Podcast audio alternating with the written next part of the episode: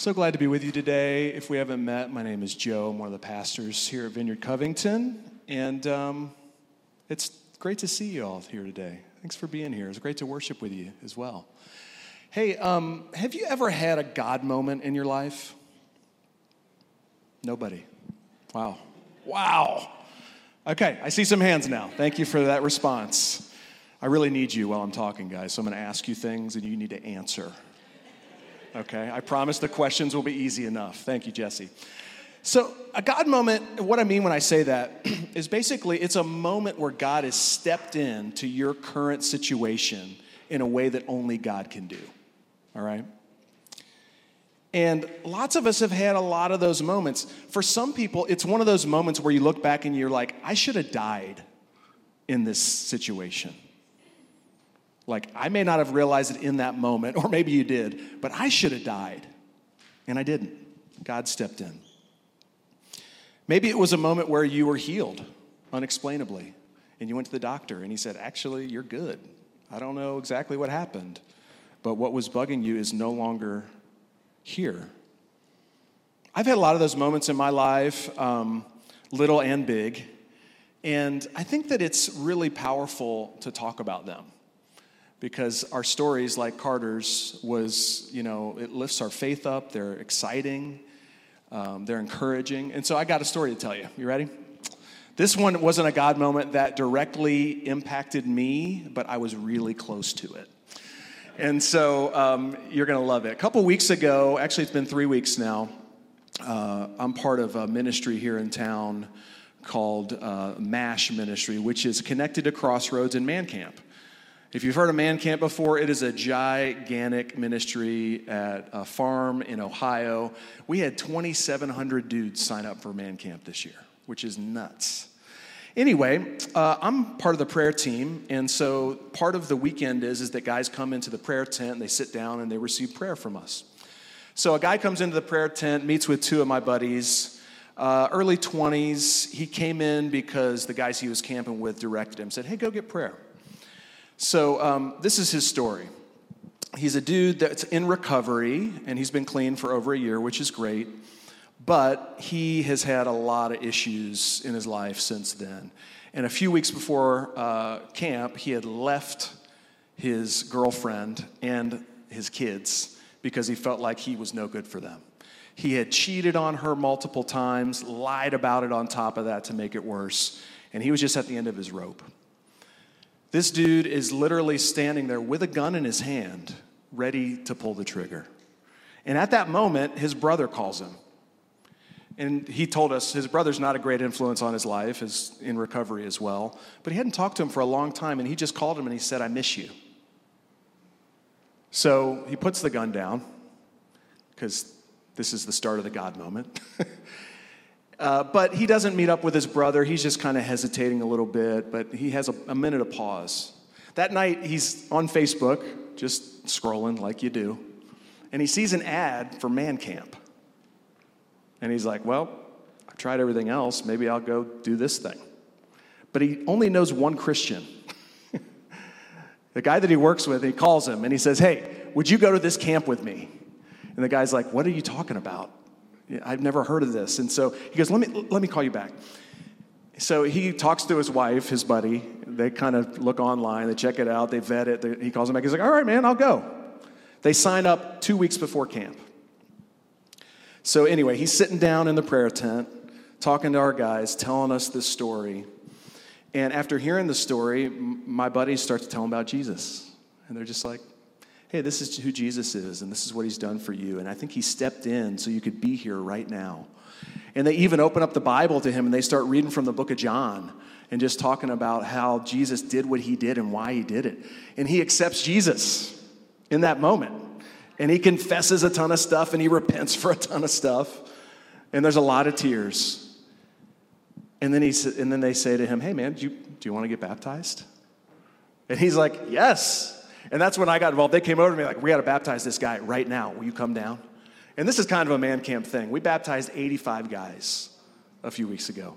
And a lot of those were like this, just like spontaneous God moment that leads to this powerful thing.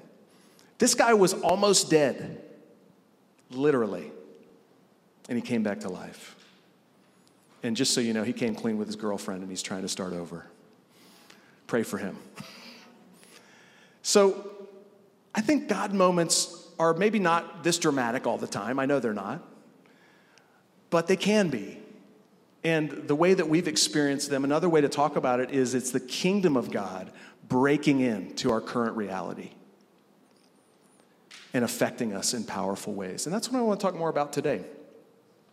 So let's pray and then I'll talk more. So, Holy Spirit, we invite your presence to be even more known here. We thank you for how good you are to us, for the God moments, for the story that I just told. We're so thankful that you stepped in and saved a life. So, I pray that you would open our hearts and our minds to what you want to say through me today. And we thank you, Jesus. Amen. Okay. So, for a minute, just for a minute, we're going to go back in time to September. I told, I talked to you guys about um, worldview, uh, the worldview of Jesus. And so, whether you were here or not, that's okay. I'm going to give you a quick summary. Basically, the, the summary was is that we all have a way that we look at the world, don't we? And it's affected by a lot of different things how we grew up, where we grew up, whether we had a parent or two or none, all kinds of things. And they affect how we operate and how we move forward.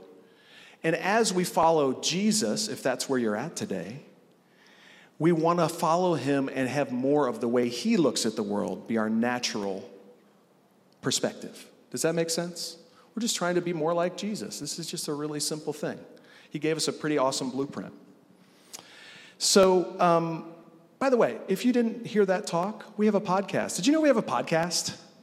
I just like five second commercial. Vineyard Covington has a podcast. You're going to listen to all of our old sermons. If you were like, man, I like that, but I want to hear it again, or I missed, I want to hear it. Podcast, y'all. I know you guys listen to a ton of podcasts already, so. Um, anyway, check that one out. It was called Adopting the Worldview of Jesus.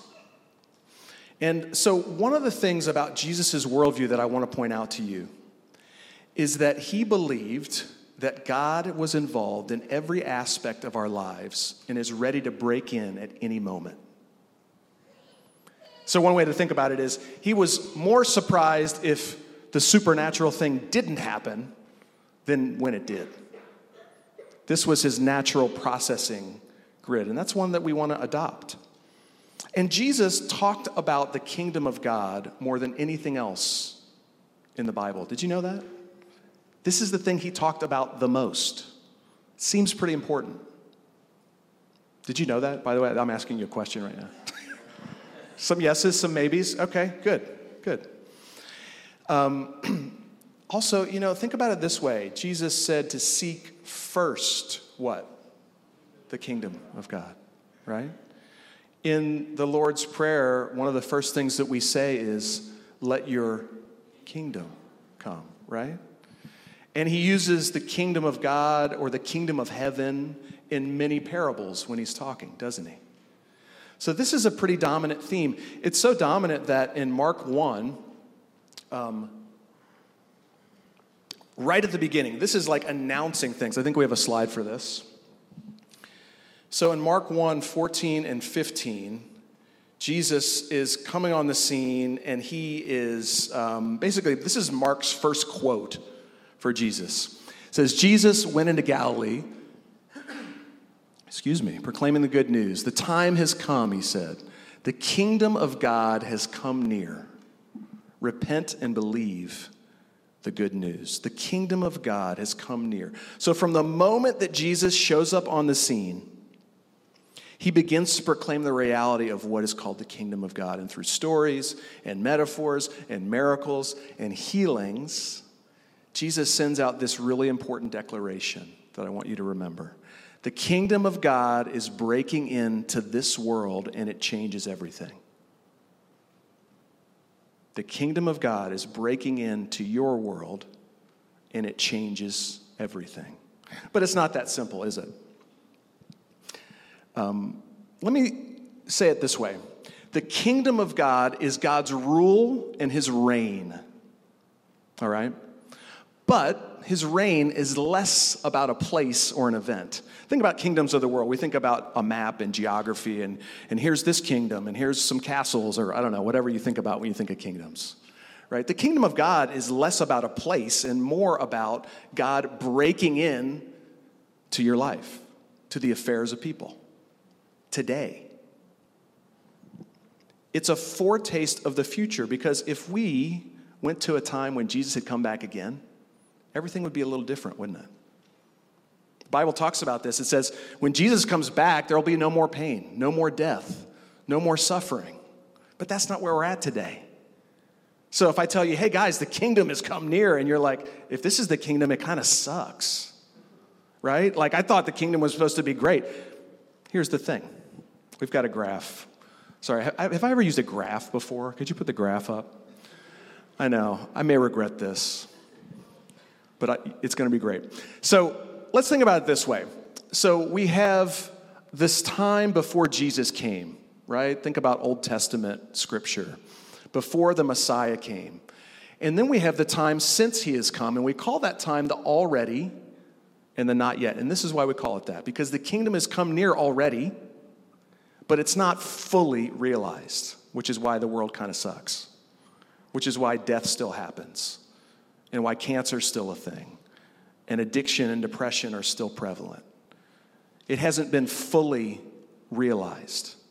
But when Jesus comes back, his second coming, that's the age to come. And then everything will be made new.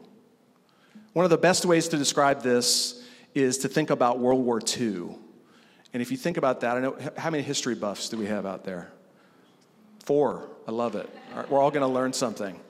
Also, what, what does it take to be a buff? You know, you gotta, you got to be a nerd, maybe. So the Allies, the final push into Europe was called D-Day. Have you heard of D-Day at least, whether you're buff or not? And as later history has shown, it was the decisive battle in World War II. It was the decisive battle. And once they had set up this position, it was only a matter of time before Hitler's armies surrendered and the war was won. But they call that V Day. In the time between D Day and V Day, there were a lot of people that died, weren't there? There were a lot of battles that went a different direction. Think about that as the time between where when Jesus came the first time he's coming back. That's the age we're in right now. It's in between D Day and V Day. So the war has been won, but there's a lot of battles continuing to happen. When Jesus came and died and rose again, it changed everything.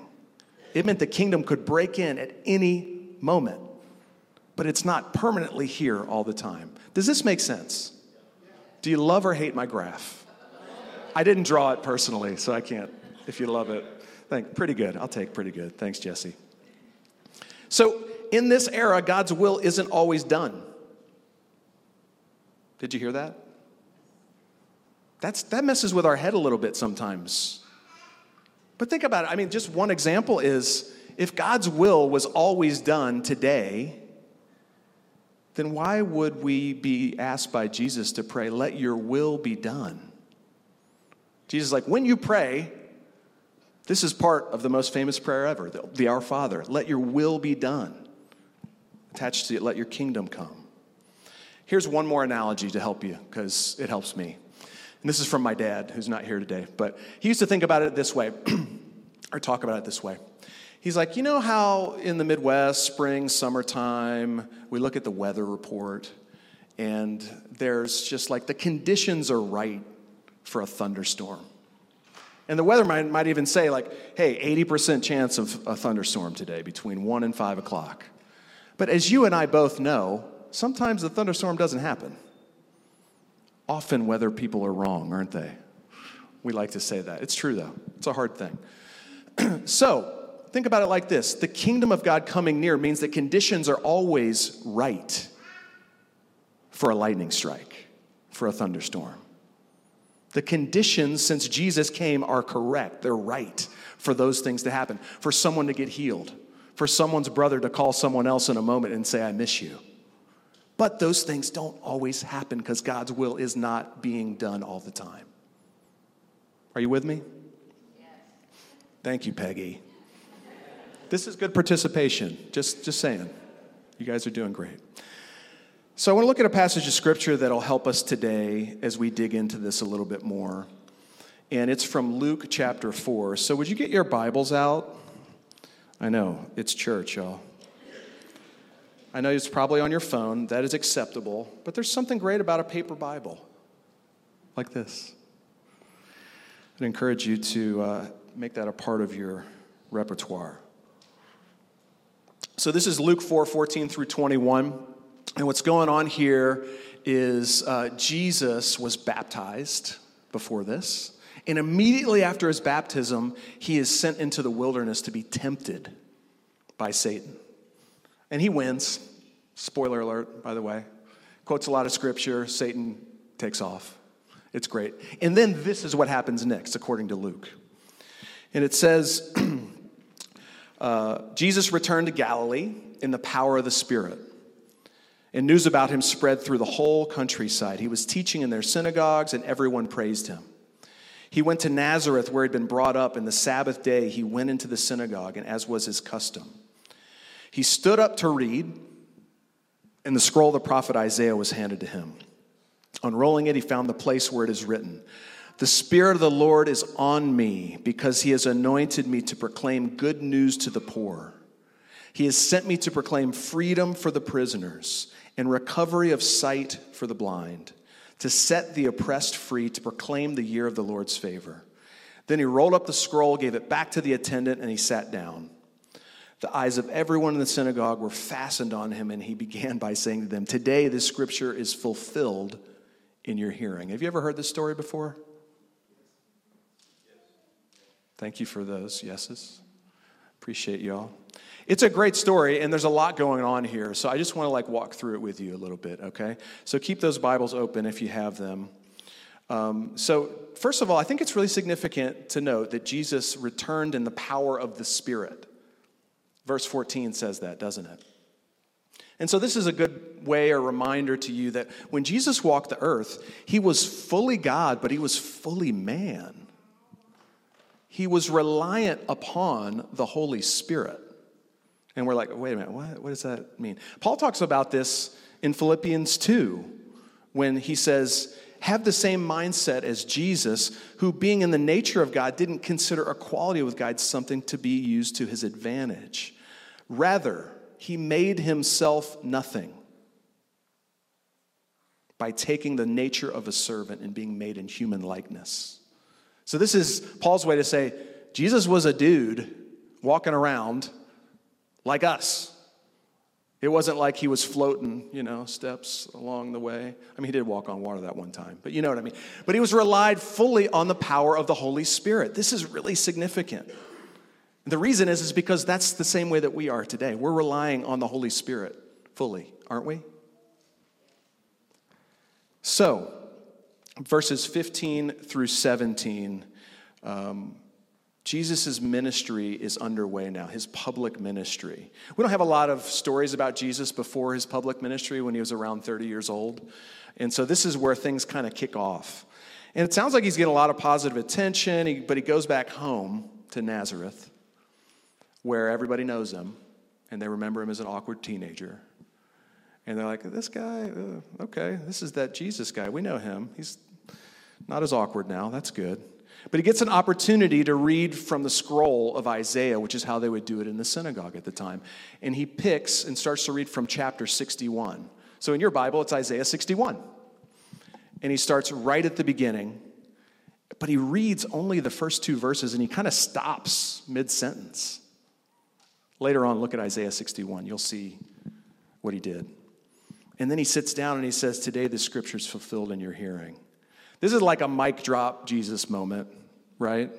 Where he's just like, you know, this is fulfilled. Let me paraphrase it this way It's be like if Jesus read all this and he's like, the, per- the thing that I was just talking about, it's me. I'm the guy. And the things that I'm talking about, they start right now. You, this had to blow the minds of the people that he was reading it to, like big time. And a lot of them got really angry and they kind of wanted to kill him right then. Like, seriously, it was a tense moment. They thought it was blasphemous in this moment. But it was powerful, and the kingdom of God breaks through in this announcement multiple times. And I just want to give us a few examples because the way that the kingdom breaks through in the announcement of Jesus here is consistent with how it does today for you and me. God moments, remember? There's four ways. Sorry, there are like hundreds of ways. There's four I'm going to talk about, all right?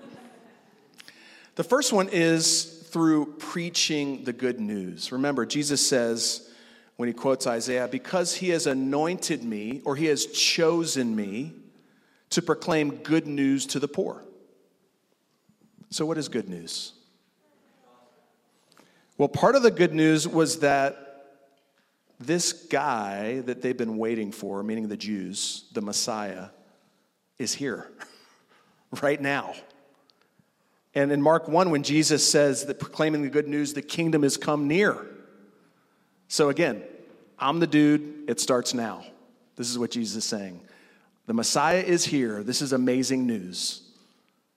And the kingdom of God has come near right now. Whereas it may have been more common for someone that was listening at the time to think, okay, when I die, I stand before God, He's going to decide my fate. And Jesus is like, the kingdom is breaking in right now, actually. There's less waiting involved. So, how does the kingdom break in through good news for you and me today? Lots of ways. But to me, one of my favorites is that the kingdom breaks through through good news, through strengthening, encouraging, and comforting words, doesn't it? Some of you have received prayer from a friend or someone else who has given you something that has strengthened your faith, has given you a word that has comforted a decision that you're trying to make has given you something that only God could know as He has worked through them. So, good news is often strengthening, encouraging, and comforting. The best news, though, really, is that Jesus died for you. That's the best news ever. If you would have been the only person in the world, Jesus would have died for you. And it wiped your slate clean. So, whether you're following Jesus today or not, that should be good news. And he's inviting you into accepting that reality right now because he loves you so much. Paul talks about this in Romans 5 when he says, You see, at just the right time, at just the right time, while we were still powerless, Christ died for the ungodly. Very rarely will anyone die for a righteous person, though for a good person, someone might possibly dare to die. But God demonstrates his love for us in this while we were still sinners, Christ died for us. This levels the playing field. This means you can't do anything to earn it, you don't deserve it. And again, if you were listening to this as a Jew at that time, you're thinking, oh, someday I'm going to stand before God, the righteous judge, and he's going to decide if I'm guilty or innocent. But Paul says what Jesus did was he made you innocent before you die. That's crazy. But this is what he's saying. And this is the kingdom breaking backwards into our current reality. Not only are you innocent now, but you didn't do anything to, to deserve it or earn it. It becomes about something totally different. This is good news. This is a God moment. The second thing is when the kingdom breaks in, we see the end of oppression. Jesus talks about this in this passage where he says, He has sent me to proclaim freedom for the prisoners, or like a release from captivity, and to set the oppressed free. Being oppressed is really just like to be powerless or to be abused by people in power or systems of power. And when Jesus was talking about this, there are a lot of oppressed people. And there's a lot of oppressed people today. And it's not limited to oppression from people in power, it's also consistent with spiritual oppression.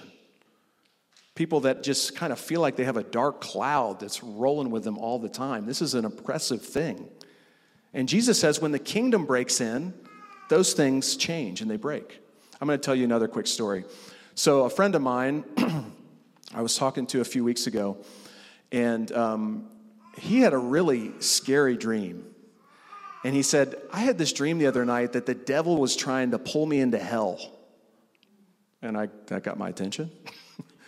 I was like, wow, okay. And he continued to talk, and he said, You know, when, when I was 13, I got in trouble at school, and I got assigned to write 3,000 lines for stealing something. And he's like, In that moment, I made a pact. And when I wrote those lines, it felt like I did it in five minutes. But ever since then, my life has been terrible. And I, that got my attention. And so I said, Hey, man, I just think that in the same way that you made an agreement, you can break it. And are you ready to do that today?